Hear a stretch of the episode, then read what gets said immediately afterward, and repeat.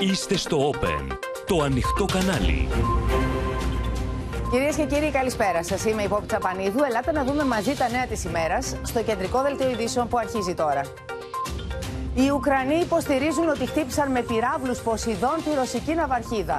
Το πλήρωμα εγκατέλειψε το πλοίο. Τι λένε οι Ρώσοι; Με πλήγματα ακόμα και στο προεδρικό μέγαρο του Κιέβου απειλούν οι Ρώσοι. Πυρηνική ομπρέλα στη Βαλτική θα εγκαταστήσει Μόσχα εάν ενταθούν Φιλανδία και Σουηδία στο ΝΑΤΟ. Πώς θα διαμορφωθούν οι αποδοχές στον ιδιωτικό τομέα από 1η Μαου μετά την αύξηση του κατώτατου μισθού; Η συγκλονιστική κατάθεση της ψυχολόγου που περιέγραψε τον εφιάλτη της Καρολάιν. Συναισθηματικά φορτισμένοι οι γιατροί που κατέθεσαν στην ανακρίτρια για την Τζορτζίνα.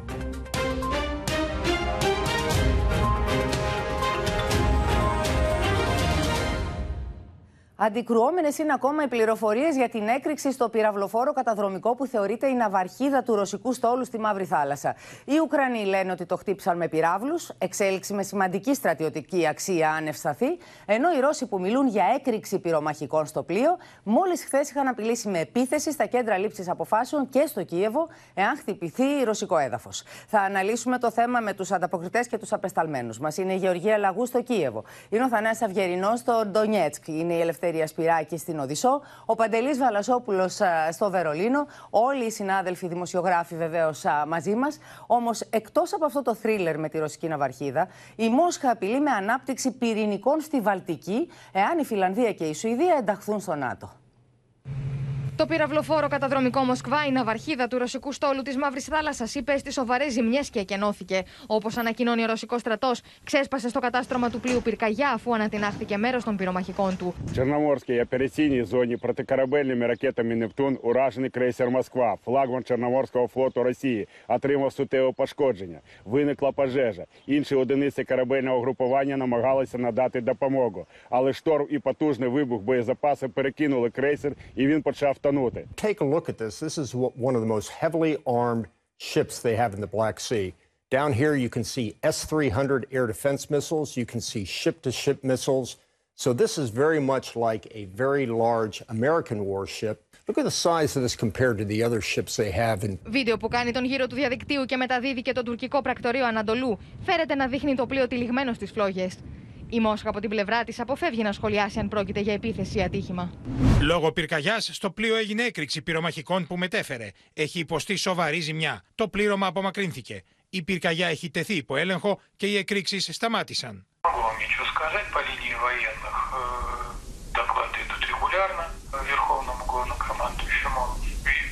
могу She was operating about 60 miles or so south of Odessa, um, and we know she suffered an explosion. Uh, it looks like from the si- uh, from, from the images that we we've been able to look at, it looks like it's a pretty sizable explosion too. We don't know what caused that explosion.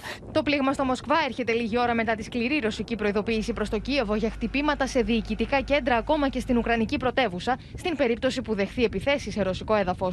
Видим попытки диверсий и нанесения ударов украинскими войсками по объектам на территории Российской Федерации.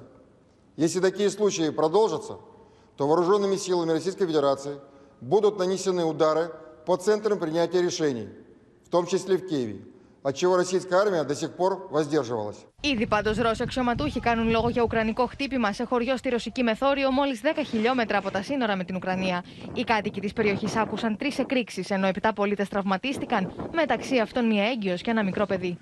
Παράλληλα, η Ουκρανική κυβέρνηση καταγγέλει ότι η Ρωσία χρησιμοποιεί βόμβε φωσφόρου στη Μαριούπολη και άλλε περιοχέ τη Ανατολική Ουκρανία, τρομοκρατώντα του πολίτε. Αλλά και η αναφορά του Βρετανικού Υπουργείου Άμυνα προβλέπει κλιμάκωση στον Ντονμπά στο προσεχέ διάστημα. Російські війська посилюють активність на східному та південному напрямках, намагаються відігратись за свої поразки, продовжують ракетно-бомбові і артилерійські удари, заводять нові колони техніки. Вся ця гарячкова активність окупантів свідчить передусім про їхню невпевненість, про те, що навіть маючи значні запаси ще радянської. Ворог продовжує нарощування авіаційного угруповання поблизу східного кордону нашої держави, посилює артилерійські підрозділи оптимізує наявні системи управління, розвідувального та медичного забезпечення. Με τη Δύση να κρατάει την ανάσα τη για το τι μελιγενέστε στον Ντομπά, η Μόσχα προχωράει σε ακόμη μια πυρηνική απειλή. Ο Δημήτρη Μετβέντεφ, αντιπρόεδρο του Ρωσικού Συμβουλίου Ασφαλεία, απειλεί τη Φιλανδία και τη Σουηδία πω αν ενταχθούν στο ΝΑΤΟ, τότε η Ρωσία θα πρέπει να ενισχύσει τι αμυνέ τη και πω δεν θα μπορεί πλέον να γίνεται λόγο για μια αποπυρηνικοποιημένη Βαλτική. Δεν μπορεί να γίνεται πλέον λόγο για οποιοδήποτε αποπυρηνικοποιημένο καθεστώ για τη Βαλτική. Η ισορροπία πρέπει να αποκατασταθεί. Και όλα αυτά την ώρα που το πρακτόριο Reuters μεταδίδει ότι η Αμερικανική κυβέρνηση εξετάζει την αποστολή κορυφαίου στελέχους της στο Κίεβο ως ένδειξη αλληλεγγύης προς την Ουκρανία.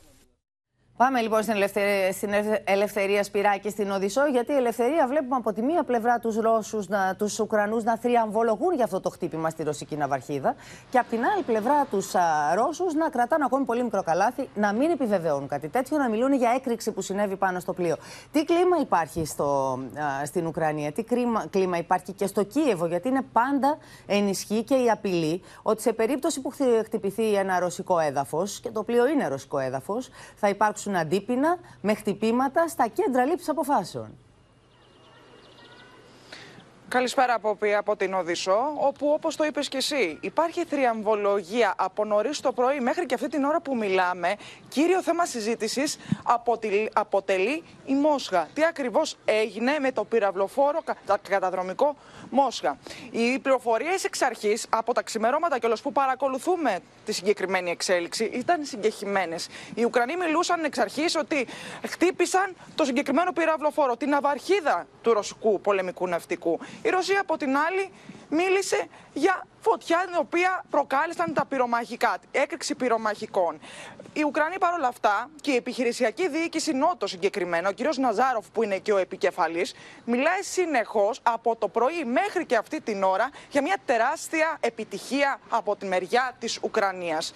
Ωστόσο, πρέπει να σου πω ότι ήταν μια περίεργη ημέρα, μια μέρα με αρκετή κινητικότητα εδώ στην Οδυσσό. Γύρω στις 10 η ώρα το πρωί ακούσαμε εκρήξεις, τις οποίες ωστόσο οι Ουκρανικές αρχές απέδωσαν σε εκπαιδευτικά πυρά. Ενώ γύρω στις 12.30 το μεσημέρι ακούσαμε να έχουν ξανά σιρήνες. Και, και ο συναγερμός που πρέπει να σου πω ότι έληξε γύρω στις 4. Ε, Όπως καταλαβαίνεις, η κατάσταση εδώ, ναι, μεν, όπως το είπαμε και στην αρχή, υπά, υπάρχει αρκετός ενθουσιασμός για αυτό το οποίο συνέβη. Παρότι βέβαια μέχρι αυτή τη στιγμή, και το ξαναλέω, δεν έχει διευκρινιστεί τι ακριβώς συνέβη με την ε, Μόσχα, με, την, με το με πολεμικό το αυτό, αυτό ε, πλοίο. Δεν έχει διευκρινιστεί ακριβώς. Λοιπόν, Παρ' όλα αυτά, υπάρχει αυτό το κλίμα εδώ στην Οδυσσό και γενικότερα στην Ουκρανία. Θέλω όμως να πάμε και σε δύο ειδήσεις, οι οποίες είναι αρκετά σημαντικές για, για την Οδυσσό που βρισκόμαστε και σας μεταφέρουμε το κλίμα και το ρεπορτάζ. Πριν από λίγη ώρα, οι αστυνομικές αρχές της περιοχής, της πόλης, μας ενημέρωσαν ότι προχώρησαν στη σύλληψη εγκληματικής ομάδας, η οποία φέρεται να διέρε πληροφορίες για δημόσια κτίρια της Οδυσσού στους Ρώσους. Τους παρακολουθούσαν από τις αρχές Μαρτίου, σύμφωνα με τις πληροφορίες που έχουμε καταφέρει να έχουμε στη διάθεση, στην διάθεσή μας και σας μεταφέρουμε. Τους παρακολουθούσαν λοιπόν Πόποι, κυρίες και κύριοι, από τις αρχές Μαρτίου και τελικά σήμερα το μεσημέρι κατάφεραν να τους συλλάβουν. Ενώ τέλος να σου πω ότι ο δήμαρχος της ε, Οδυσσού επανέφερε ξανά το ζήτημα ένταξης του ιστορικού κέντρου της πόλης στον κατάλογο της UNESCO με φόντο τις εξελίξεις που έχει φέρει ο πόλεμος στην χώρα, αλλά και την μεγάλη και τη μάχη των μαχών που αναμένεται στον Ντομπάς. Μια διαδικασία Πόπη όμως η οποία ακόμα και αυτή την ώρα που μιλάμε βρίσκεται σε προκατακτικό στάδιο. Και θα έχει δρόμο μπροστά της. Να σε ευχαριστήσουμε πολύ, Ελευθερία. Και να πάμε στον Ντονιέτσκ, να μιλήσουμε με τον Θανάση Αυγερινό, διότι φαίνεται ότι οι Ουκρανοί Θανάση αγνοούν αυτές τις προειδοποιήσει των Ρώσων ότι θα χτυπηθούν α, κυβερνητικά κτίρια. Ακόμη και στο Κίεβο τους ακούσαμε να λένε, το είδαμε και στο ρεπορτάζ, σε περίπτωση που δεχτεί χτύπημα η Ρωσία σε, στο έδαφος της. Καλησπέρα από τον Ντονιέτσκ. Άπαντες, όπως καταλαβαίνουμε, όλοι παρακολουθούν με ενδιαφέρον αυτό το θρίλερ για τη ρωσική ναυαρχίδα. Η Μόσχα δεν παραδέχεται ότι υπήρξε ουκρανικό χτύπημα στο πλοίο, αλλά δεν δίνει και πολύ σαφείς ερμηνείες σχετικά με το πώς πήρε φωτιά, πώς εξεράγησαν δηλαδή κάποια από τα πυρομαχικά του ε, και όπως λέει το Ρωσικό Υπουργείο Άμυνας, δεν καταστράφηκαν τελικά τα πιο σημαντικά από τα οπλικά του συστήματα, τα υπήραυλή του. Ε, υπάρχει μια πολύ ενδιαφέρουσα εξέλιξη της τελευταίας στιγμής, μια είδηση δηλαδή που δημοσιεύει η εφημερίδα Commerçant, ε, η ρωσική αυτή εφημερίδα, επικαλείται μάλιστα και πηγές του πρακτορείου Ρία Νόβοστη, όπου φαίνεται με κάποιο τρόπο να εμπλέκει ενδεχομένως και κάποιο νατοϊκό σύστημα στο χτύπημα ή στην βλάβη που προκλήθηκε στον, ε, στην ναυ- ρωσική ναυαρχίδα. Ε, Υπάρχουν αναφορές για ένα σύστημα συντονισμού των πυραυλικών όπλων ε, και κατόπτευσης της ε, λεκάνης, ε, αυτής της θαλάσσιας λεκάνης στο, στην δυτική Μαύρη Θάλασσα από ένα σύστημα ανατοϊκό που είχε εγκατασταθεί στα περίχωρα της Οδυσσού. Υπήρχαν αυτές οι πληροφορίες εδώ και δύο ημέρες στο Ρωσικό Υπουργείο Άμυνας, λέει το σχετικό ε, δημοσίευμα και υποτίθεται ότι δίνει τη δυνατότητα στους Ουκρανούς να παρακολουθούν έως και 200 χιλιόμετρα κάθε πλοίο που κινείται και να συντονίζουν με καλύτερο τρόπο τα πυραυλικά του συστήματα Αλλά είναι όπως αυτά τα Ποσειδών. Αλλά είναι, μας είπες, νατοϊκό σύστημα. Και προέρχεται και από το Υπουργείο Είναι Άμυνας της νατοϊκό Ρωσίας. σύστημα. Σχολιάζεται αυτό από τη ρωσική πλευρά, δηλαδή τι σημαίνει αν ισχύει κάτι Δεν τέτοιο. σχολιάζεται, δεν σχολιάζεται επίσημα. Είναι α, ανώνυμη η πηγή που επικαλείται το πρακτορείο Ρία Νόβοστη. Την αναδημοσιεύει αυτή την πληροφορία η σημερι- η- στο σημερινό της φίλο η εφημερίδα Commerçant, η οποία συνδέει κάπως αυτό το περιστατικό με το συγκεκριμένο σύστημα. Καταλαβαίνουμε όλοι ότι είναι πάρα πολύ σοβαρή εξέλιξη αν αυτό επιβεβαιωθεί. Γιατί Ε, επί της πάντως, ουσίας ε, η- εμπλέκει η και το Μόσχα- ΝΑΤΟ μέσα στις, ε, στις πολεμικές επιχειρήσεις ε, που είναι σε εξέλιξη. Σαφέστατα, αν και βέβαια δεν είναι και ε, έτσι κι αλλιώς υπάρχει μια έμεση εμπλοκή του ΝΑΤΟ εφόσον ε, τροφοδοτεί με οπλικά συστήματα ε, την Ουκρανία, αλλά θα είναι ίσως η πρώτη φορά που θα, ε, ένα νατοϊκό ε, εξελιγμένο σύστημα θα ευθύνεται ενδεχομένως για ένα χτύπημα σε ένα τόσο σημαντικό και από συμβολική άποψη ρωσικό όπλο όπως η ναυαρχίδα ε, στο συγκεκριμένο ε, όπως τη Μασκβά δηλαδή το Μόσχα όπως ε, λέγεται στα ρωσικά. Ε, την ίδια στιγμή που έχουμε αυτό το χτύπημα στο σημαντικό αυτό ε, ρωσικό πλοίο ε, έχουμε και χτυπήματα στο ρωσικό έδαφος ε, σε δύο τουλάχιστον περιοχές στην περιφέρεια του Μπέλγκοροντ και στην περιφέρεια του Μπριάνσκ έχουν επιβεβαιωθεί και οι δύο στην πρώτη περίπτωση είχαμε χτύπημα με πυράβλους και στη δεύτερη γίνονται αναφορές για δύο ουκρανικά ελικόπτερα τα οποία εισήλθαν στον ρωσικό εναέριο χώρο και χτύπησαν ε, ε, ένα, μια, κατοικ- ένα χωριό της περιοχής. Μιλούν για ε, τραυματίες μέχρι στιγμής οι Ρώσοι, όχι για νεκρούς και για λίγες ε, ζημιές. Ε, αυτό όμως ε, φαίνεται πως είναι μια καλή αφορμή για να α, δικαιολογηθούν και τα ενδεχόμενα χτυπήματα που θα μπορούσαν να ακολουθήσουν εφόσον η Μόσχα έχει ξεκαθαρίσει από χθες το βράδυ ότι δεν θα ανεχθεί ε, περαιτέρω χτυπήματα σε ρωσικό Α έδαφος. ελπίσουμε, Η Μόσχα Θανάση, ότι δηλαδή θα έχει τα απαντήσει αποφύγουμε όλα αυτά. Α ελπίσουμε ότι θα τα αποφύγουμε και δεν θα υπάρξει περαιτέρω κλιμάκωση. Να σε ευχαριστήσουμε πολύ. Τώρα, στο πλαίσιο της διερεύνησης υποθέσεων που στοιχειοθετούν εγκλήματα πολέμου, εντάσσονται και οι καταγγελίες που έχουν γίνει στην Ουκρανία για δεκάδες βιασμούς γυναικών αλλά και ανήλικων κοριτσιών. Η εκπρόσωπος της χώρας στον Οργανισμό Ηνωμένων Εθνών ανέφερε σήμερα πω μόνο σε μία περιοχή εννέα ανήλικε που έπεσαν θύματα βιασμού έμειναν έγκυε. Α δούμε τι απάντησε στην ερώτηση τη Γεωργία Λαγού. Dozens of uh, women and girls uh, have been raped uh, during Russia's occupation. Nine of them became pregnant. What did you say to Russia's allegations about fake news? Ну, Там не тільки 9 завагітняли. Це можна говорити про більшу кількість. Це тільки один випадок, коли була група дівчат таким чином да, зґвалтована. І серед них зараз вже 9 вагітних. Тобто у нас є групи такі, ми ж знаємо, да, що вони е, потім, коли вони вже отримують якусь первічну допомогу, вони роз'їжджаються. Вони просто не можуть бути разом, тому що це теж дуже важко. І деякі їдуть за кордон. Е, Наприклад, от ми знаємо один випадок щодо Польщі, де вже заборонені маніпуляції. Зараз нам просто вирішують правозахисні, які доєдналися, які знаходяться саме в Польщі. Це питання. Дуже важко жінці думати про те, що вона буде народжувати дитину від такого агресора, від такого, який вбиває людей, який таким чином поступив до неї. Але це з цим потрібно якось жити. Είναι απίστευτη η περιγραφή της γυναίκας που είδαμε να μιλάει στη Γεωργία Λαγού και θα πάμε κατευθείαν στο Κίεβο. Η Γεωργία πραγματικά σφίχτηκε το στομάχι μας. Είναι απίστευτα πράγματα αυτά. Απίστευτες καταστάσεις. Κορίτσια τα οποία έμειναν έγκυες επειδή τις βίασαν. Ανήλικα κορίτσια τα οποία χρειάστηκε να φύγουν ακόμη και από τη χώρα. Έχει αρχίσει και γιγαντώνεται πια η κουβέντα για εγκλήματα πολέμου. Και η Ουκρανική Βουλή το προχώρησε και παρακάτω. Το πήγε και ένα βήμα παρακάτω. Ακριβώς. Καλησπέρα από κυρίες και κύριοι. Και να σας πω πως ε, οι έρευνες όσον αφορά τα εγκλήματα πολέμου έχουν ξεκινήσει εδώ στο Κίεβο. Ήδη κλιμάκια από τη Γαλλία, εμπειρογνώμονες, ιατροδικαστές, ανακριτές βρίσκονται εδώ έτσι ώστε να βοηθήσουν τις Ουκρανικές αρχές για να δουν τι ακριβώς συνέβη. Την ίδια ώρα, πριν από λίγη ώρα μάλιστα, σε κλειστή συνεδρίαση, η Ουκρανική Βουλή ενέκρινε το νομοσχέδιο που αναγνωρίζει τις ενέργειες της Ρωσίας ως γενοκτονία του Ουκρανικού λαού. Καλή επίσης ε, και τη διεθνή κοινότητα να καταδικάσει τα εγκλήματα πολέμου. Να πούμε πως ε, η Ουκρανία κατηγορεί παράλληλα και τη Ρωσία ότι απαγάγει ε, παιδιά και τα πηγαίνει στην Ρωσία. Ουκρανοί αξιωματούχοι και στο παρελθόν είχαν αναφερθεί στη συγκεκριμένη πράξη πως παίρνουν παιδιά από τη Μαριούπολη και τα μεταφέρουν χωρίς τη θέλησή τους στη Ρωσία. Με το Κρεμλίνο να κατηγορεί το Κίεβο πως ευθύνεται και βάδιζει εμπόδια στους ανθρωπιστικούς ε, διαδρόμους.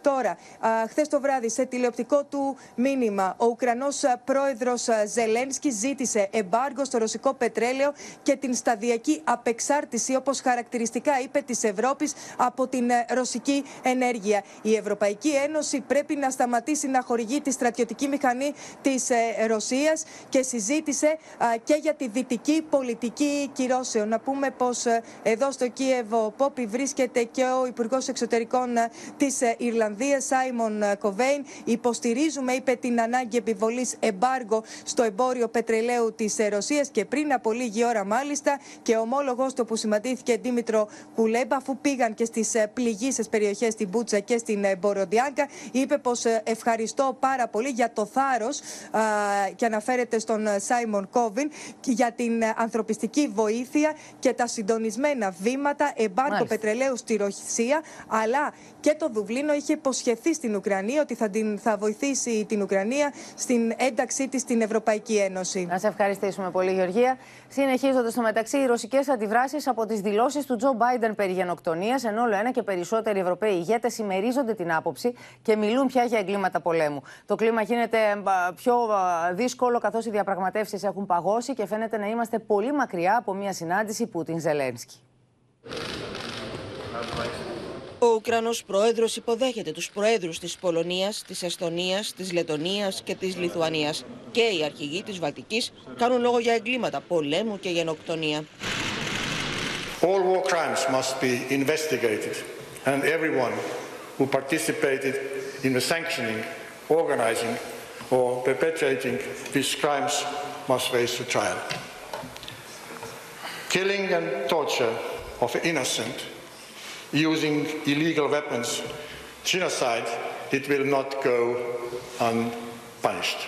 Η δήλωση αυτή έρχεται μόλι μερικέ ώρε αφού το ο πρόεδρο Μπάιντεν χρησιμοποίησε τον όρο γενοκτονία για να περιγράψει τι πράξει τη Ρωσία στην Ουκρανία, προκαλώντα την έντονη αντίδραση του Κρεμλίνου.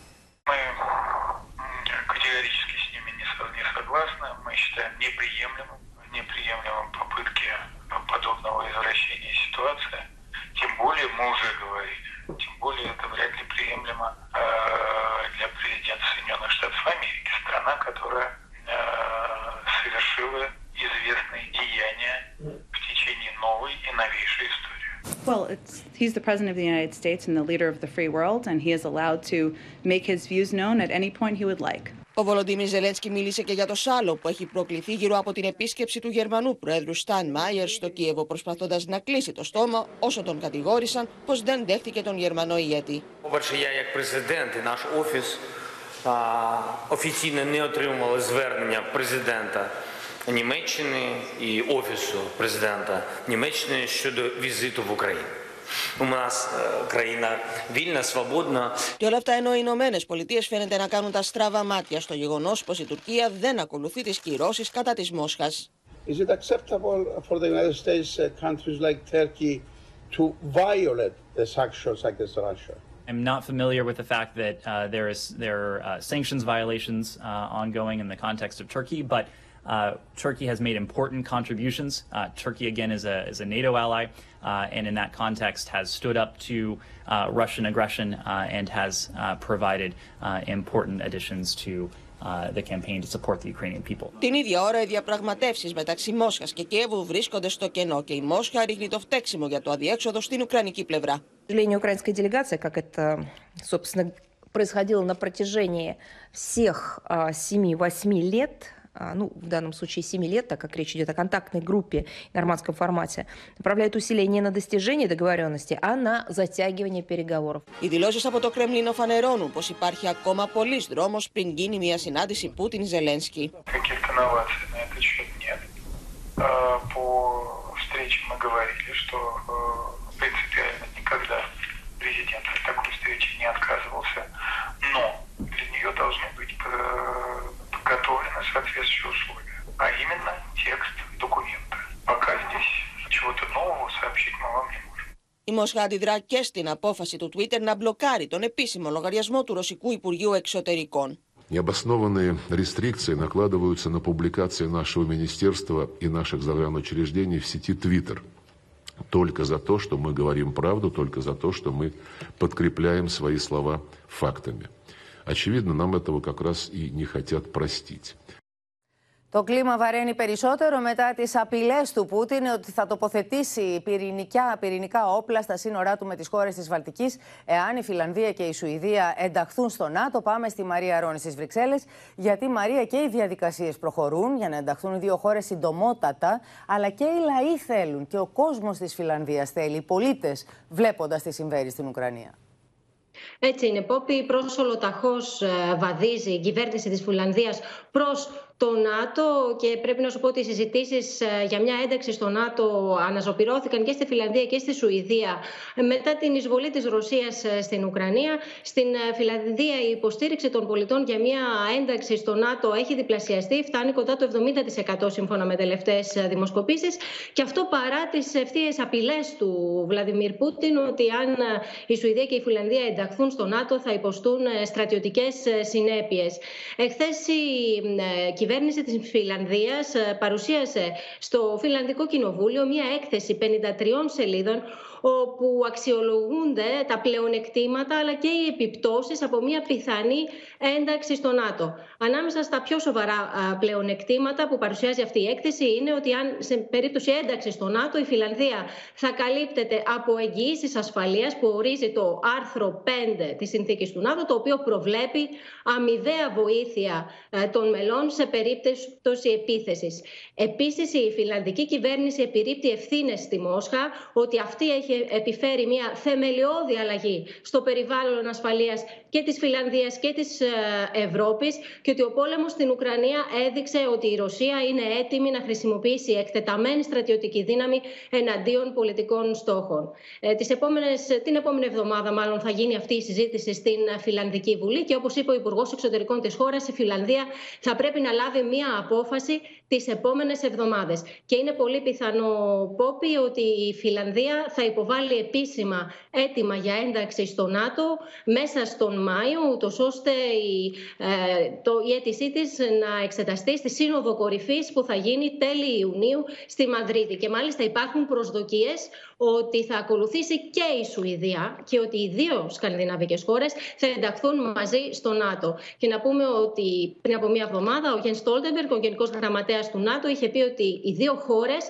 θα μπορούσαν εύκολα να ενταχθούν στην ε, συμμαχία και οι δύο πληρούν τα πρότυπα του ΝΑΤΟ. Ε, η διαδικασία ένταξης ε, σε αυτή την περίπτωση για τη Σουηδία και την Φιλανδία θα μπορούσε να διαρκέσει από τέσσερις μήνες ως ένα χρόνο. Πόπι. Είναι αδιανόητο πάντως το πόσο μέσα σε 50 μέρες, πόσο κρατάει αυτός ο πόλεμος, πόσο έχει αλλάξει η κατάσταση σε ολόκληρη την Ευρώπη, Μαρία.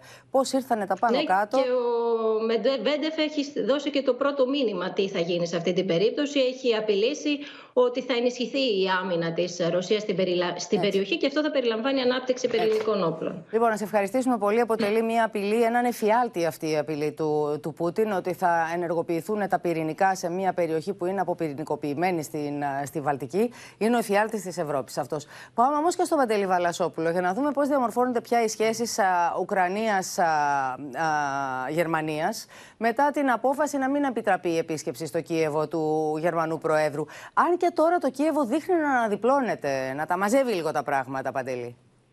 Ακριβώς, Πόπη. Καλησπέρα. Αναδίπλωση λοιπόν της Ουκρανικής κυβέρνησης στο θέμα ε, του Γερμανού Προέδρου. Ακούσαμε τον κύριο Ζελένσκι να λέει ότι δεν ήρθαν σε επαφή μαζί του, γι' αυτό δεν έγινε και η συνάντηση αυτή και ότι όλοι όσοι στηρίζουν την Ουκρανία είναι πρόσδεκτοι στην ε, Ουκρανία να την επισκεφτούν. Όμως πριν από λίγο το περιοδικό Spiegel δημοσίευσε μια διπλωματική νότα που έστειλε το γραφείο του Προέδρου Ζελένσκι προς τη γερμανική πρεσβεία στο Κίεβο στην Τρίτη 15 και 38 το απόγευμα, λίγο πριν ξεκινήσει ο Στάιν Μάγκερ για το Κίεβο. Σε αυτή τη διπλωματική νότα που δημοσιεύει το Spiegel λέει η Ουκρανική κυβέρνηση ότι ο κύριος Στάιν Μάγκερ δεν μπορεί να έρθει στο Κίεβο για οργανωτικούς λόγους που αφορούν την ασφάλειά του και καλύτερα θα ήταν να μην έρθει με τους άλλους προέδρους. το Κίεβο είχε στείλει μια νότα στην ε, γερμανική πρεσβεία, ήταν ενημερωμένο. Και τώρα υποστηρίζει ότι, ότι χαθήκανε στη μετάφραση τα πράγματα. Ε, τώρα ε, υποστηρίζει ναι, ότι χαθήκα στη μετάφραση, ότι καν δεν υπήρχε επαφή. Όμως υπήρχε αυτή η νότα που στάλθηκε στη γερμανική πρεσβεία και λέει ξεκάθαρα για το λόγο βέβαια της ασφάλειας ότι ο κύριος Στάιν Μάγκερ δεν μπορεί να έρθει στην Ουκρανική πρωτεύουσα.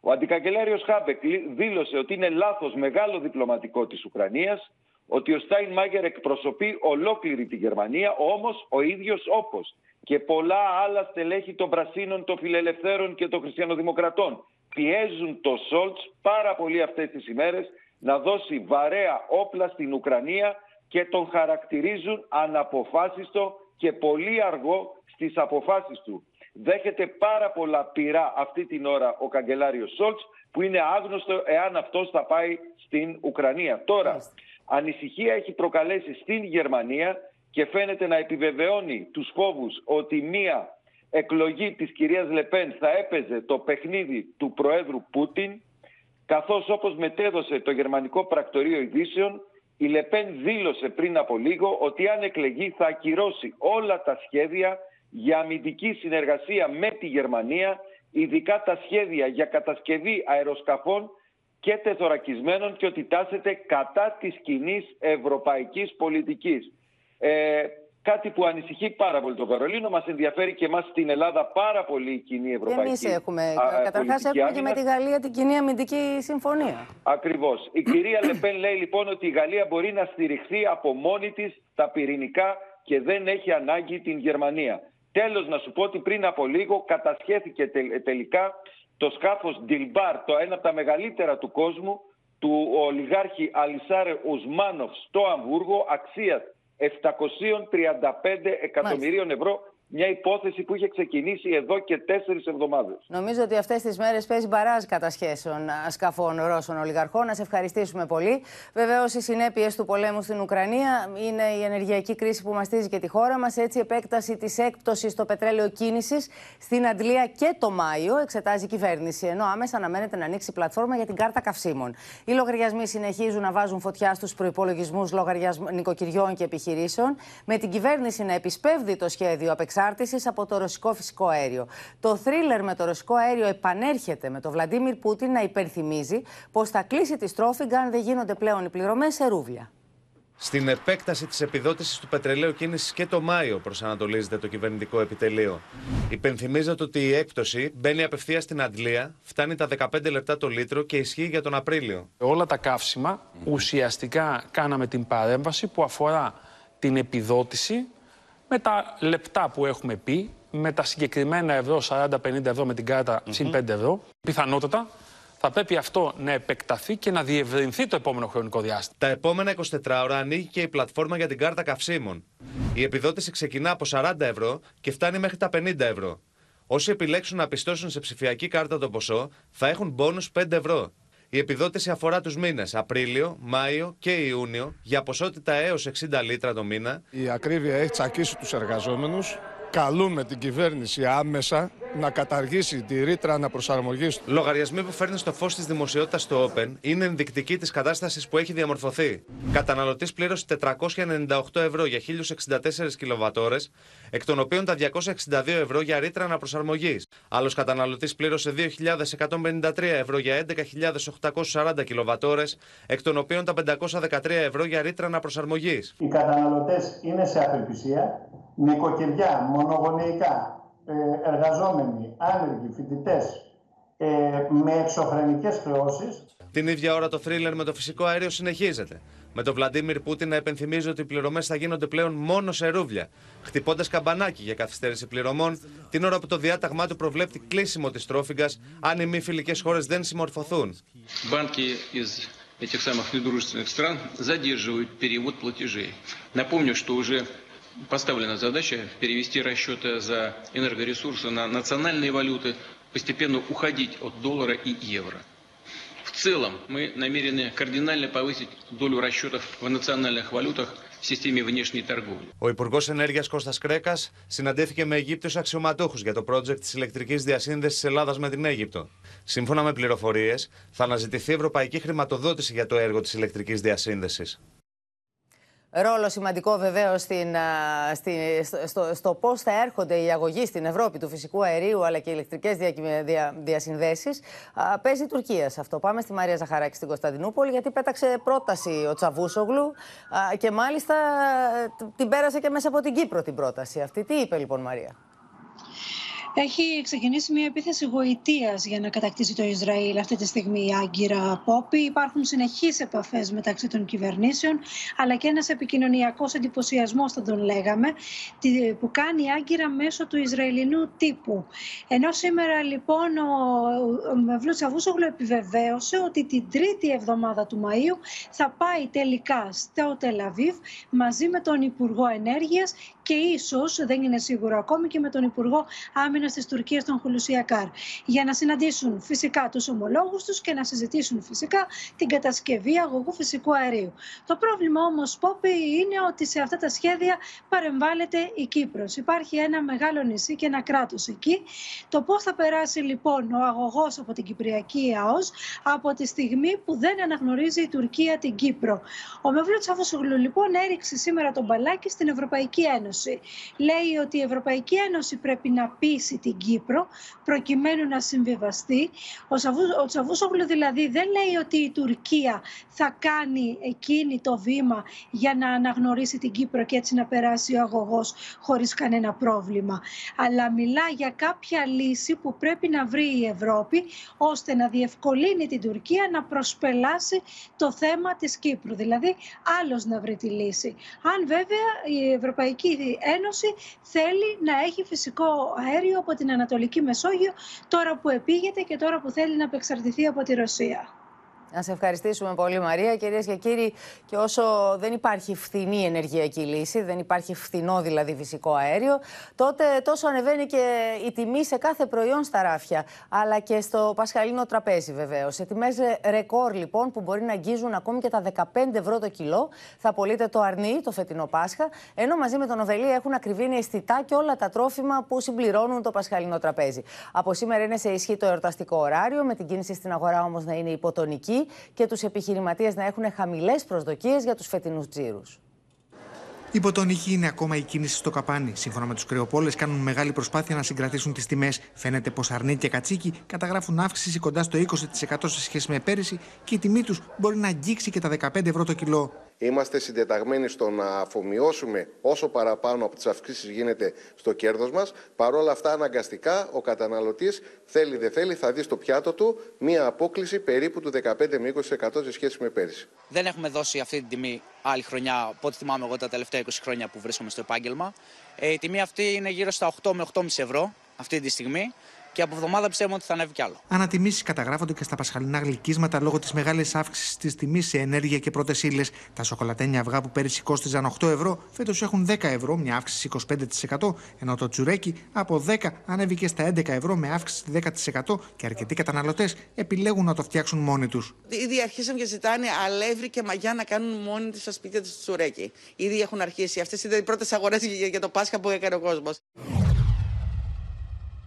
Το εορταστικό ωράριο είναι σε ισχύ. Κόσμος έχει βγει στην αγορά, ωστόσο, όπως λένε, για τα απολύτως απαραίτητα. Ψυχολογία δεν υπάρχει. Σκέφτεται όλος ο κόσμος στο μέλλον. Επομένως, τα απαραίτητα.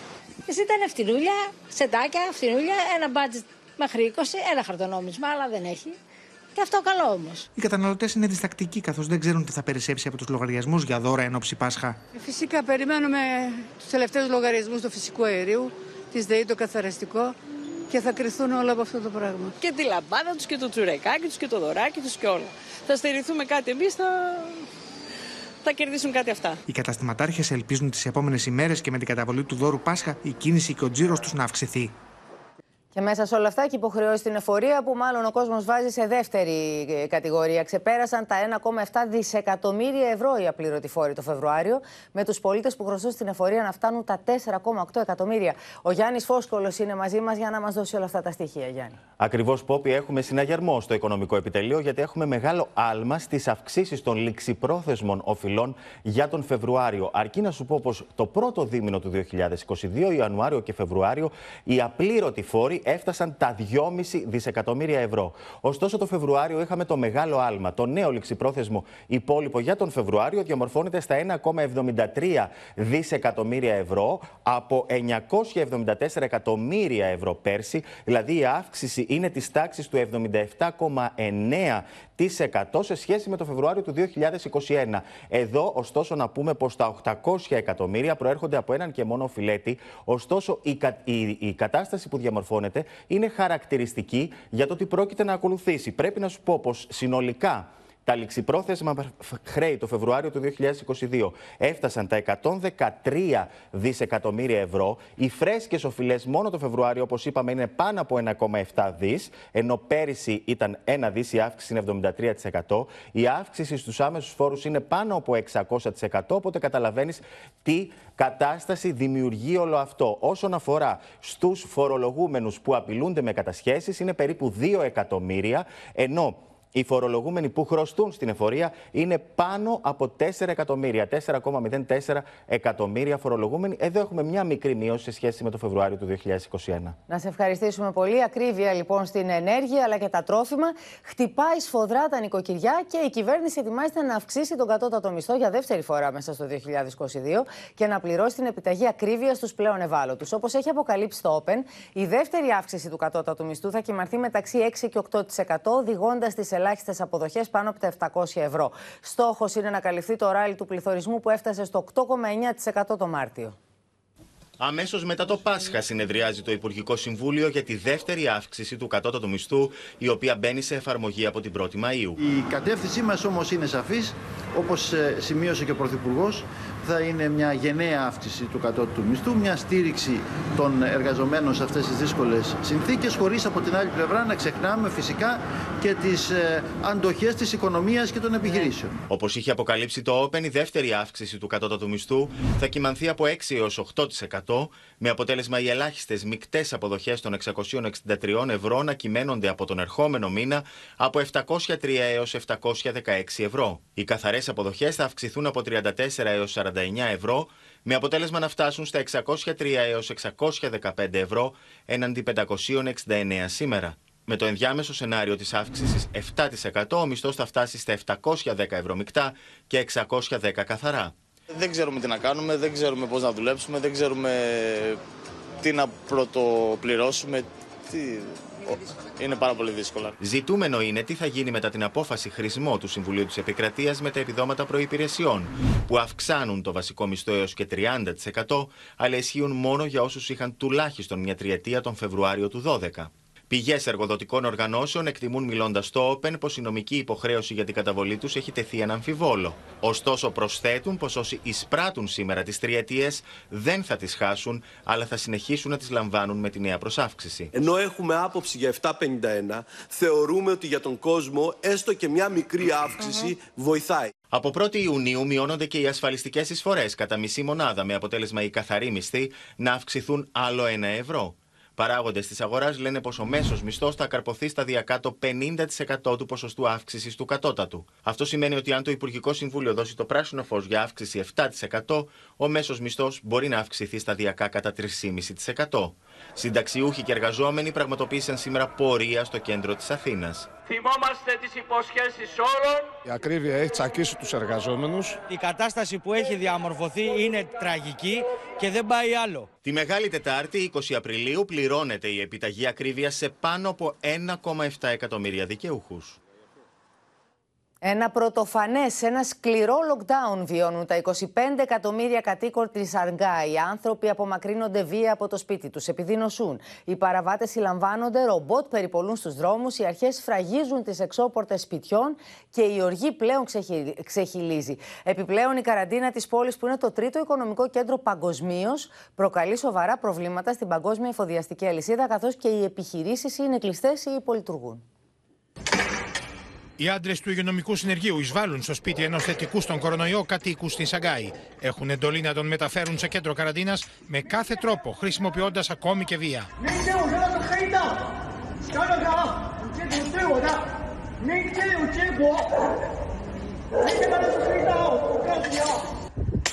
Ένα μέλος του συνεργείου κρατάει όπλο και ανοίγει πυρ. Αρπάζουν και βγάζουν τον άντρα από το σπίτι του. There's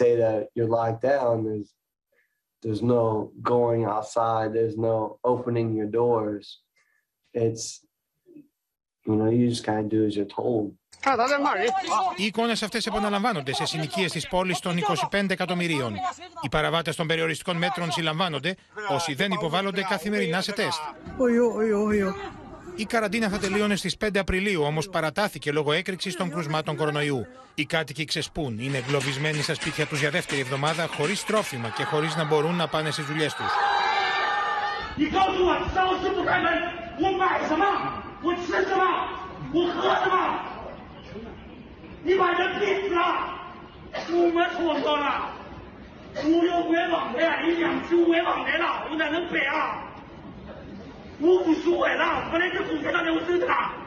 One community volunteer recording the home of an elderly woman. She says neighbors heard the 90 year old shouting help for three days, pleading for food. Her fridge empty. Volunteers were finally able to get her a meal. Στα μέσα κοινωνική δικτύωση κυκλοφορούν βίντεο με στρατιώτε στου δρόμου τη Αγκάη. Οι αρχέ καλούν του πολίτε να μην σπάνε την καραντίνα, καθώ τα κρούσματα πλέον αγγίζουν τι 25.000 ημερησίω. Well, if you think Wuhan 2020 was bad, welcome to Shanghai 2022. This has been like no other lockdown, and it's in the country's cosmopolitan and most affluent financial hub of all places. So, this door behind me, this is my exit to the outside alleyway. And late last night, I heard them taping up my door along with the doors of my neighbors. Τα νοσοκομεία στη Σαγκάη έχουν γεμίσει με ασθενείς του COVID-19. Σε κατάσταση απόγνωσης, ένας άνδρας προσπαθεί να πείσει το πλήρωμα του ασθενοφόρου να πάρει την κόρη του που νοσεί. Μάταια όμως. Στα κέντρα καραντίνας ανήλικα παιδιά των οποίων οι γονείς είναι φορείς του κορονοϊού απομονώνονται. Οδηγούνται εκεί από τις αρχές που τους φορούν προστατευτικές στολές, με αποτέλεσμα να δυσκολεύονται ακόμη και να περπατήσουν.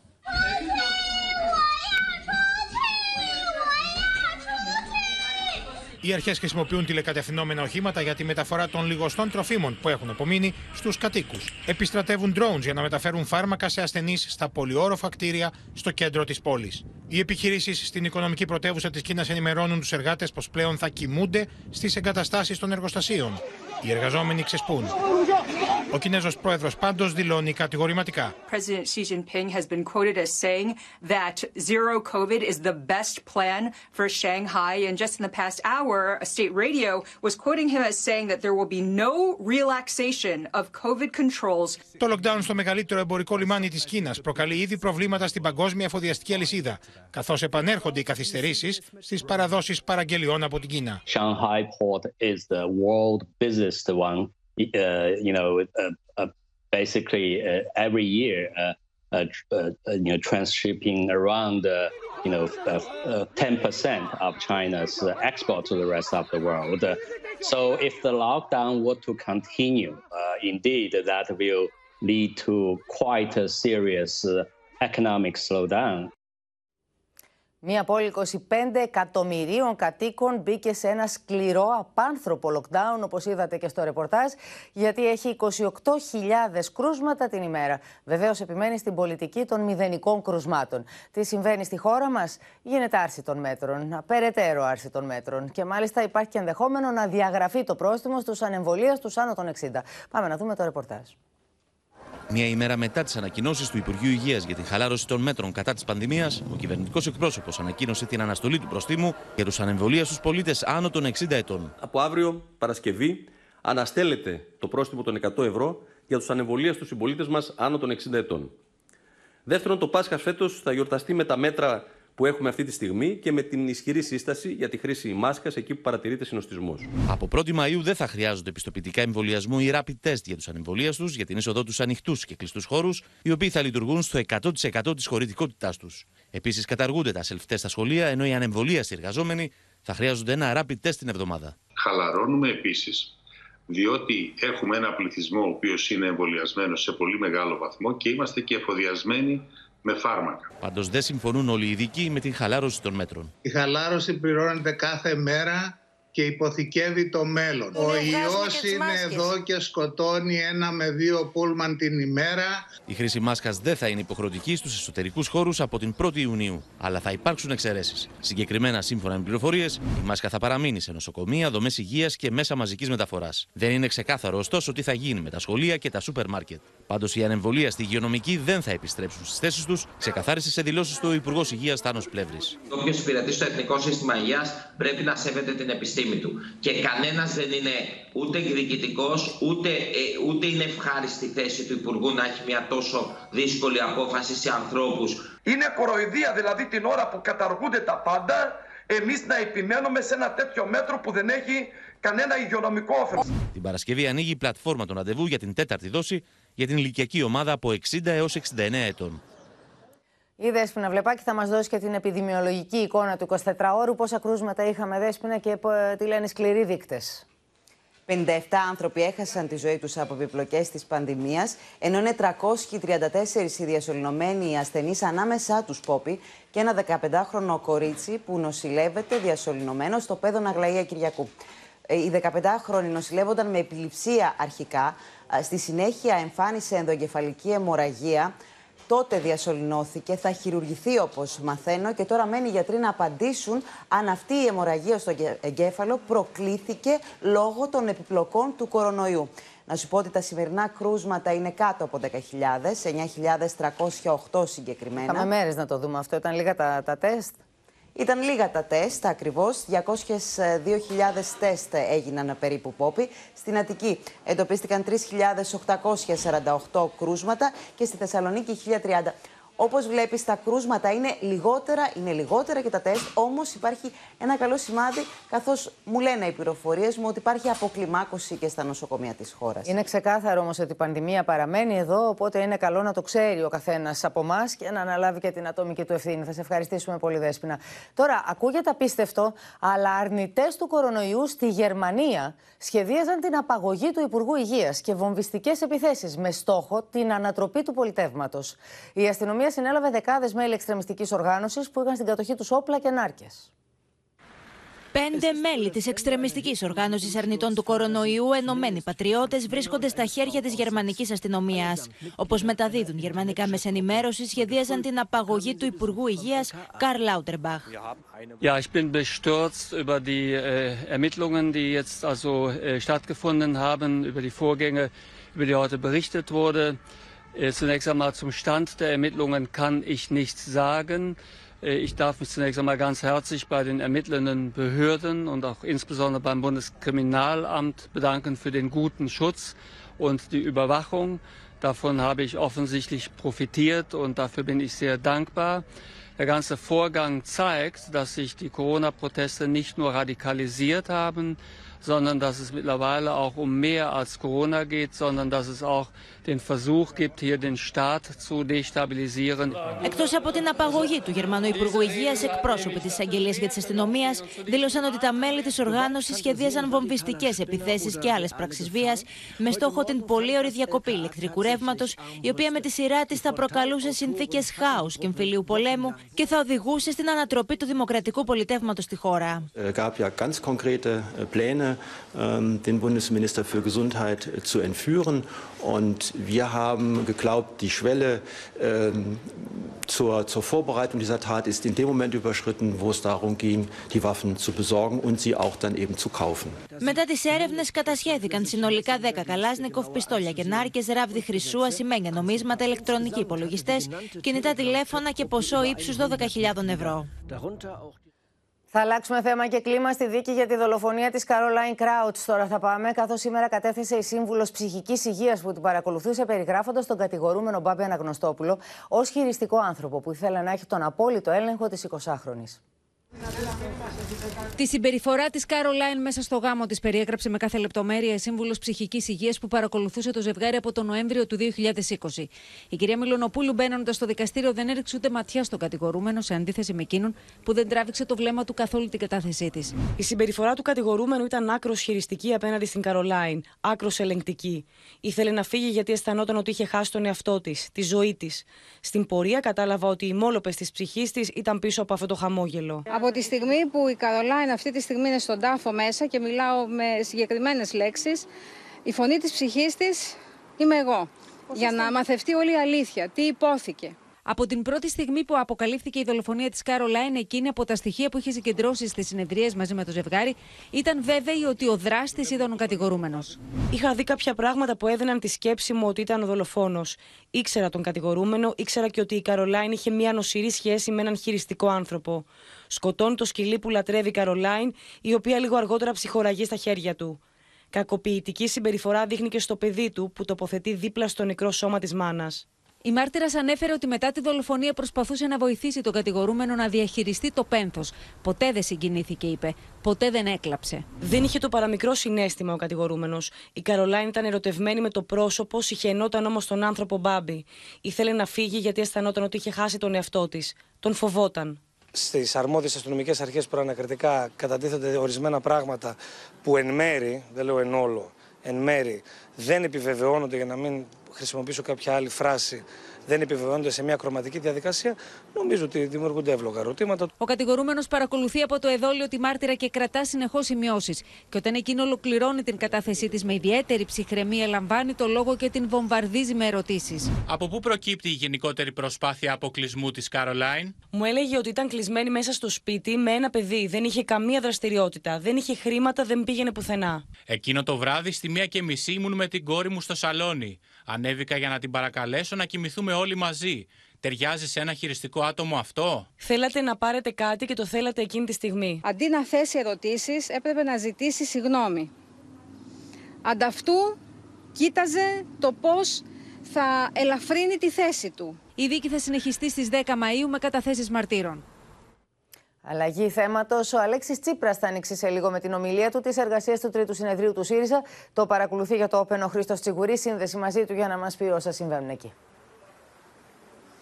Καλησπέρα σας από το κλειστό γήπεδο του ΤΑΕΚ Βοντό. Σε λίγη ώρα αναμένεται να ανέβει στο βήμα του ομιλητή ο Αλέξης Τσίπρας να μιλήσει για την κρίση, για τον πόλεμο και τις πολιτικές του ΣΥΡΙΖΑ που θα, οδηγεί, θα στηρίξουν την κοινωνία και θα οδηγήσουν έξω με ασφάλεια από αυτή την κρίση.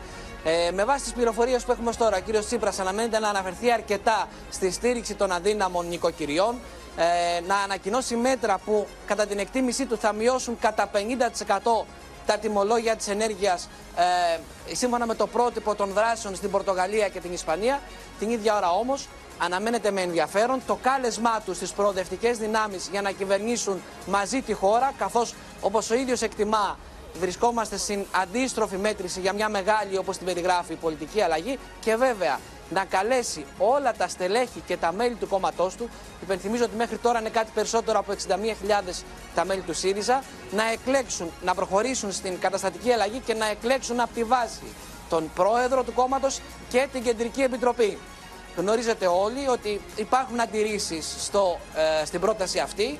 Μένει να δούμε πώς θα αποτυπωθούν οι συσχετισμοί ε, με την ε, έγκριση ή όχι της πρότασης αυτής, όμως όλα δείχνουν ότι σε επίπεδο εσωτερικών συσχετισμών η προεδρική πλευρά θα είναι κυρίαρχη και με ενδιαφέρον αναμένεται να ακούσουμε τι άλλο έχει να προτείνει ο κύριος Τσίπρας ε, τομεακά πια για την κοινωνική στήριξη, για την δημόσια υγεία, για την παιδεία και κυρίως, κυρίως για την ακρίβεια.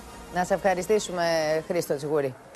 Τώρα, με τις καταθέσεις γιατρών και νοσηλευτών που μίλησαν για τον αγώνα τους να κρατήσουν τη μικρή Τζορτζίνα στη ζωή τον Απρίλιο του 2021, συνεχίστηκε η ανακριτική διαδικασία για την υπόθεση της Ρούλα Πισπυρίγκου. Στο μεταξύ, συνεχίζεται και η έρευνα της αστυνομίας στις ηλεκτρονικές συσκευές της κατηγορουμένης για να διαπιστωθεί αν υπάρχουν αναζητήσεις αλλά και μηνύματα που να τη συνδέουν με την προμήθεια της κεταμίνης. Διαβεβαιώνω τους πάντες ότι ιατρικά και ανθρώπινα κάναμε ό,τι μπορούσαμε καλύτερο για αυτό το παιδί.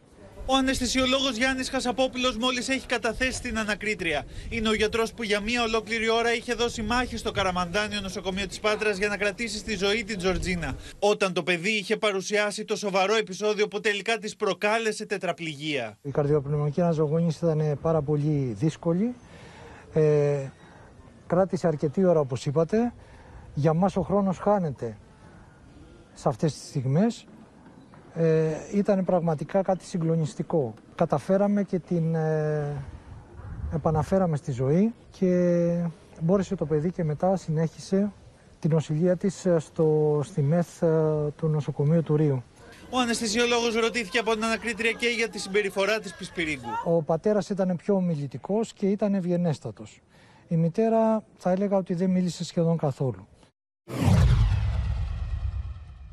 Στο επίκεντρο των ερευνών βρίσκεται η διαδρομή της Κεταμίνης που χορηγήθηκε στην 9χρονη και έγινε αιτία να χάσει τη ζωή της. Και η ανακρίτρια έδωσε εντολή στον ΕΟΦ να συγκεντρωθούν όλα τα στοιχεία για τη διακίνηση της ουσίας το κρίσιμο διάστημα στην περιοχή της Αχαία. Ανήκει στην κατηγορία των αναισθητικών που απαιτείται κόκκινη δίγραμμη συνταγή. Σύμφωνα με την εφημερίδα Πελοπόννησος, μέχρι στιγμής η έρευνα στα κινητά της Πισπυρίγκου δεν δείχνει να έχει κάνει αναζητήσεις πριν από το θάνατο της Τζορτζίνας. Η κατηγορούμενη για τη δολοφονία της ε, πρώτης κόρης της έχει πράγματι γκουγκλάρει, ναι. έχει αναζητήσει δηλαδή στο διαδίκτυο ε, ε, στοιχεία για το τι σημαίνει κεταμίνη. Εδώ υπάρχει μια έκπληξη όμως, σύμφωνα με το ρεπορτάζ της Πελοποννήσου, ναι. ε, γιατί αυτή η αναζήτηση είναι μετά το θάνατο της Τζορτζίνας. Την ίδια ώρα το Ονάσιο διαψεύδει τον συνήγορο του Πισπυρίγκου, ο οποίος δήλωσε πως σύμφωνα με νοσηλεύτρια είχε χορηγηθεί και τα μήνυ στην Τζορτζίνα την περίοδο που νοσηλευόταν εκεί. Η ίδια νοσοκόμα πράγματι μου είπε ότι ε, μέσα στην μονάδα εντατικής θεραπείας του Ονασίου Καρδιοχειρουργικού Κέντρου έχει χορηγηθεί στο παρελθόν και τα μήνυ ε, για, την, ε, ε, για την ανάγκη της θεραπείας και της φροντίδας και της νοσηλείας ε, της Τζορτζίνας, πράγμα το οποίο θέτει ερωτηματικά και θέτει προκαταβολικά σε αμφιβολία την τοξικολογική εξέταση που πρόκειται να γίνει. Η νοσηλεία της Γεωργίας Δασκαλάκης στο Ονάσιο Καρδιοχειρουργικό Κέντρο έλαβε χώρα 7 μήνες πριν η ασθενής καταλήξει. Στο ιατρικό της φάκελο δεν αναφέρεται χορήγηση και ταμίνη. Ενημερώνουμε ότι ο ιατρικός της φάκελος παραλήφθηκε από τις αρμόδιες αρχές στις 2 Μαρτίου 2022. Στο μικροσκόπιο των δύο έμπειρων ιατροδικαστών που ανέλαβαν να κάνουν από το μηδέν τις νέες εκθέσεις για τα αίτια θανάτου των άλλων δύο παιδιών έχουν μπει όλα τα στοιχεία που υπάρχουν. Για την έξι μηνών ήριδα κρίσιμο είναι να δοθούν απαντήσεις για το πανάκι με το αίμα που βρέθηκε δίπλα στο μωρό, ενώ στο στόμα του είχε εντοπιστεί ένα σχίσιμο σε συνδυασμό με δύο άλλα ευρήματα. Το έντονο είδημα και τη συμφόρηση στους πνεύμονες, αλλά και τις αλλοιώσεις που είχαν εντοπιστεί στον εγκέφαλο ως αποτέλεσμα ανοξυγονεμίας. Όταν το ΕΚΑΒ ειδοποιήθηκε για τη μικρούλα Ήριδα έφτασε στο σπίτι μέσα σε 7 λεπτά, αλλά το παιδί ήταν ήδη νεκρό.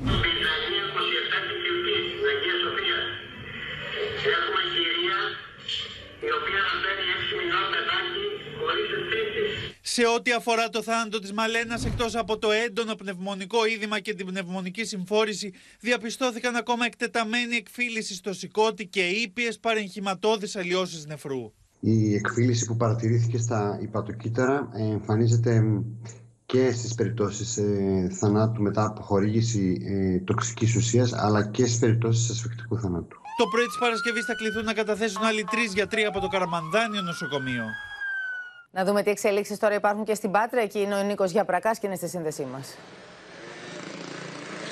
Ιδιαίτερο βάρος δίνεται πόπη στο ζήτημα του θανάτου της μικρής Ήριδας, η οποία πέθανε στο σπίτι στην οδό Μπιζανίου και μεταφέρθηκε νεκρό δυστυχώς το βρέφος στο Καραμανδάνιο Νοσοκομείο Παιδών. Όμως δεν μπορεί να προσδιοριστεί με ακρίβεια ο χρόνος θανάτου του μωρού, δεδομένου ότι πριν γίνει η ιατροδικαστική έκθεση, το μωρό είχε μπει σε ψυχικό θάλαμο με αποτέλεσμα να μην μπορεί ιατροδικαστικά να βρεθεί ακριβώς ο χρόνος που πέθανε το μωρό. Ωστόσο, κλειδί θεωρείται στην όλη ιστορία για το θάνατο του μωρού το πανάκι, το οποίο όπως ακούσαμε και στο ρεπορτάζ, και θα διαπιστωθεί εάν οι κοιλίδες αυτές προέρχονται από την πληγή που υπήρξε, που εντοπίστηκε από την ιατροδικαστή στο, ε, στο στόμα του παιδιού ή από το πνευμονικό είδημα, δηλαδή από την πνευμοραγία. Από εκεί και πέρα να σου πω, Πόπι, ότι είχαμε ανακοίνωση και από την πλευρά του συνεταιρισμού φαρμακοποιών Αχαία σχετικά με την κυβερνοεπίθεση, η οποία, ε, την οποία δέχτηκαν οι φαρμακοποθήκες της περιοχής, αλλά και για το ζήτημα της κεταμίνης ε, στην περιοχή της Αχαία. Ε, μεταξύ άλλων, αναφέρεται ότι κανένας εργαζόμενος ή άλλος επισκέπτης ε, της αποθήκης δεν μπορεί να αποσπάσει χωρίς να γίνει αντιληπτός τα διακινούμενα φάρμακα και εμπορεύματα, ενώ η φαρμακευτική ουσία και τα μήνυ δεν έχει αρχείο διακίνησης στην φαρμακαποθήκη, ούτε απόθεμα από το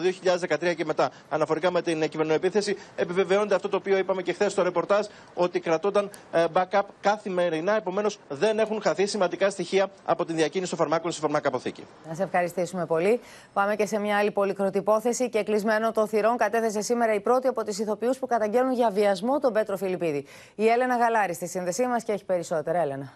Και συγκεκριμένα Πόπη πρόκειται για τη γυναίκα που τον καταγγέλει για βιασμό τον Ιούνιο και τον Σεπτέμβριο του 2008. Όπως μας μετέφεραν οι συνήγοροι του κατηγορουμένου, καθώς εμείς δεν μπορούμε να είμαστε μέσα στην δικαστική αίθουσα, επειδή η μάρτυρας έπεσε σε πολλές αντιφάσεις, υπέβαλαν έτοιμα στο δικαστήριο να γίνει αναπαράσταση του καταγγελόμενου βιασμού με συνεργάτη γυναίκα δικηγόρου, να μην συμμετέχει δηλαδή καθόλου η μάρτυρας. Το δικαστήριο, οι δικαστές απέρριψαν το αίτημα κατά πλειοψηφία κάνοντας δεκτή την εισαγγελική πρόταση. Να σας πω ότι οι δικηγόροι του Φιλιππίδη ανέφεραν ότι η μάρτυρας έχει ε, δώσει διαφορετικές εκδοχές. Άλλα έχει πει στο Σωματείο Ελλήνων Ιθοποιών, άλλα έχει πει στον εισαγγελέα, άλλα στον ανακριτή, άλλα στην ακροαματική διαδικασία και γι' αυτό το λόγο ζήτησαν την αναπαράσταση προκειμένου να αποδείξουν τις αντιφάσεις που έχει πέσει.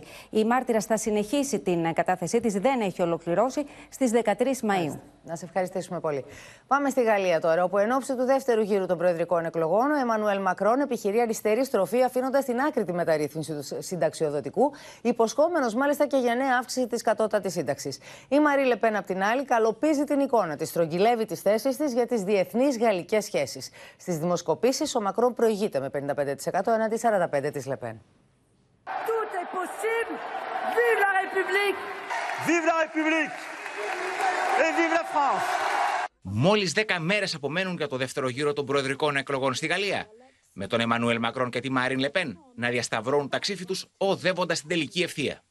Τα δύο στρατηγία επιχειρούν να προσεγγίσουν τους αναποφάσιστους ψηφοφόρους. Ο Μακρόν παλεύει να καλύψει το χαμένο έδαφος σε προνομιακά πεδία για τη Λεπέν, όπως είναι η μετανάστευση και η δημόσια ασφάλεια. Ο Εμμανουέλ Μακρόν κάνει άνοιγμα στους προοδευτικούς ψηφοφόρους, καθώς είναι ανοιχτός στην εφαρμογή προτάσεων που προέρχονται από τα κόμματα της αριστεράς και των οικολόγων. ni en France ni ailleurs, des projets qui, sans le dire ou en le disant, η Μαρίν Λεπέν έχει αρνηθεί να χαρακτηρίσει τα γεγονότα στην Ουκρανία ως γενοκτονία. Η ακροδεξιά υποψήφια για τη Γαλλική Προεδρία έχει ταχθεί υπέρ μιας στρατηγικής προσέγγισης μεταξύ του ΝΑΤΟ και της Ρωσίας μόλις τελειώσει ο Ρωσο-Ουκρανικό πόλεμος.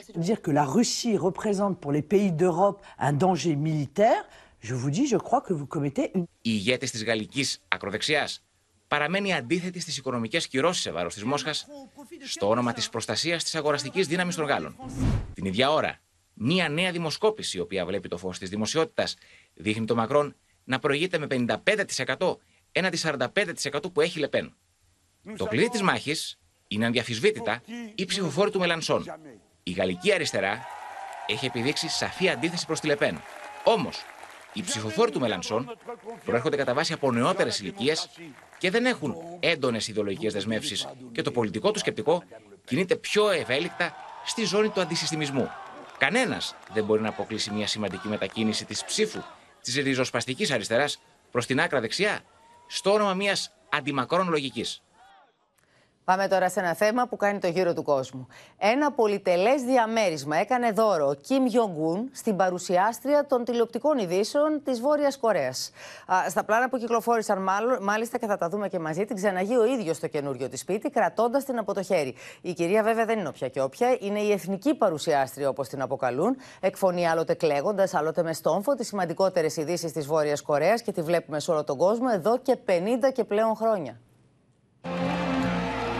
Όλοι γνώριζαν την ιδιαίτερη αδυναμία του Κιμ Γιονγκούν στην 70χρονη πλέον Ρίτσουχη, τη σπουδαιότερη παρουσιάστρια ειδήσεων της Βόρειας Κορέας. Ήταν εκείνη άλλωστε που με απέραντη θλίψη είχε ανακοινώσει τον θάνατο του πατέρα του το 2011.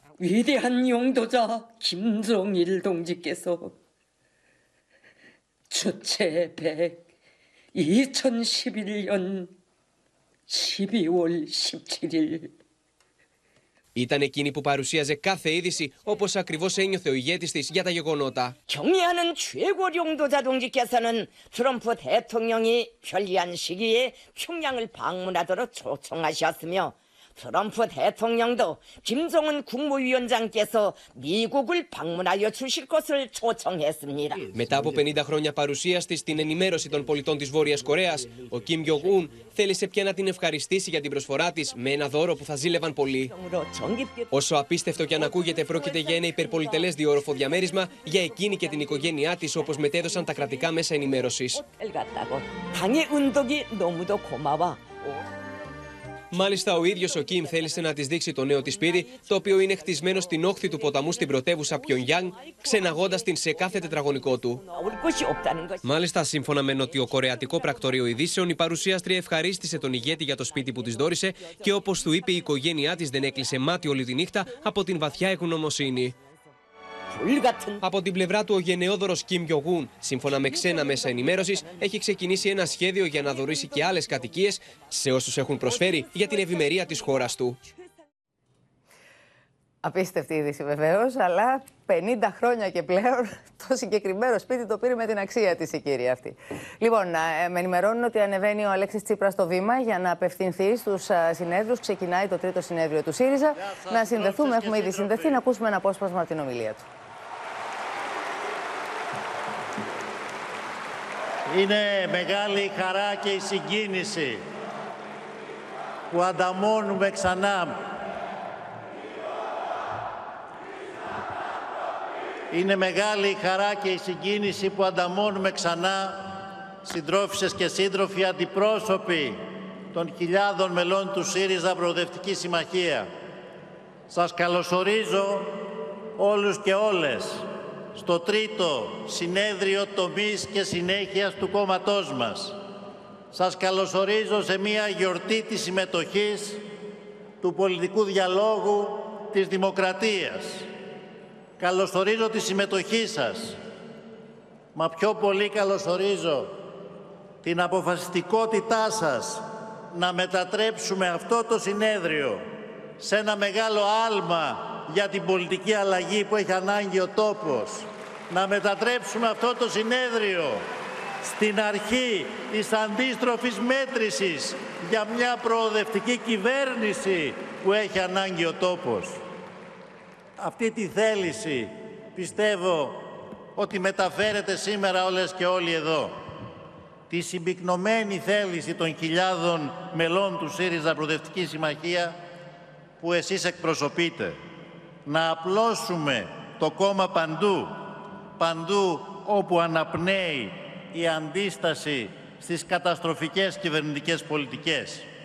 Και να δώσουμε το μήνυμα της νίκης, να μετατρέψουμε τη διάχυτη οργή που υπάρχει στην ελληνική κοινωνία σε ένα ορμητικό ρεύμα πολιτικής αλλαγής, να μετατρέψουμε την απόγνωση σε ελπίδα και μαζί να δώσουμε τη μάχη, να σηκώσουμε ξανά τον ήλιο πάνω από την πατρίδα μας, να δώσουμε ελπίδα και προοπτική στις Ελληνίδες και στους Έλληνες. Και αυτή, ξέρετε, είναι η μεγάλη ιστορική ευθύνη που όλες και όλους εμάς σε αυτό εδώ το στάδιο μας βαραίνει. Η ευθύνη απέναντι στην κοινωνική πλειοψηφία που για άλλη μια φορά βρίσκεται σε συνθήκες λαιλασίας. Η ευθύνη απέναντι στην εργατική τάξη του τόπου μας που πάνω στις δικές της θυσίες χτίστηκε η προοπτική του τόπου η ευθύνη απέναντι στη μεσαία τάξη που εσχρά εξαπατήθηκε από τον κύριο Μητσοτάκη στις προηγούμενες εκλογές η ευθύνη μας κυρίως απέναντι στις νέες γενιές στις νέες και στους νέους που θα πάρουν στις δικές τους πλάτες το μέλλον αυτού του τόπου. Και ξέρετε, απέναντι σε αυτή την βαριά ευθύνη έχουμε μόνο μία επιλογή. Να πετύχουμε, να τα καταφέρουμε. Και σας διαβεβαιώνω ότι θα τα καταφέρουμε. Το εγγυάται η ιστορία μας, το εγγυάται η διαδρομή της αριστεράς σε δύσκολες δεκαετίες, οι θυσίες για το συμφέρον του λαού και της χώρας, η μνήμη όσων έδωσαν και τη ζωή τους ακόμα για την ελευθερία της πατρίδας, για τη δημοκρατία, για το σοσιαλισμό. Να περάσουμε τώρα σε μια άλλη είδηση. Μια είδηση η οποία σκόρπισε θλίψη στον κόσμο της μουσικής. Ο συνθέτης και τραγουδιστής Σταύρος Λογαρίδης πέθανε σε ηλικία 69 ετών μετά από μάχη με τον καρκίνο. Πίσω του αφήνει ένα σπουδαίο μουσικό έργο με χαρακτηριστική τη συμμετοχή του στο συγκρότημα Πολ μαζί με τον Κώστα Τουρνά και τον Ρόμπερτ Βίλιαμς. Στη συνέχεια δημιούργησε τον γκρουπ Ακρίτα με δισκογραφικές δουλειές που κυκλοφόρησαν στη Γερμανία και την Ιαπωνία. Έγραψε μουσική για τηλεοπτικές σειρές αλλά και τον κινηματογράφο μεταξύ των οποίων η φώνησα του Κώστα Θέρη που του χάρισε και το πρώτο βραβείο στο φεστιβάλ της Θεσσαλονίκης. Στη δισκογραφία είχε συνεργαστεί με σημαντικούς καλλιτέχνες όπως ο Μανώλης Ρασούλης, ο Παύλος Σιδηρόπουλος, η Ελευθερία Αρβανιτάκη και ο Νίκος Πορτοκάλογλου. Λίγο πριν σας χαιρετήσουμε, να σας μεταφέρουμε μια είδηση της τελευταίας στιγμής. Η Daily Mail μεταδίδει ότι ο Σεργέη Σοϊγκού, ο Υπουργός Άμυνας της Ρωσίας, υπέστη σοβαρό καρδιακό επεισόδιο και νοσηλεύεται στην εντατική. Και θα, θα δούμε βεβαίως όποια έκτακτη είδηση υπάρξει, θα σας τη μεταδώσουμε. Και βεβαίως την έκτακτη επικαιρότητα στις 12 τα μεσάνυχτα. Εδώ όμως ολοκληρώθηκε το κεντρικό δελτίο ειδήσεων.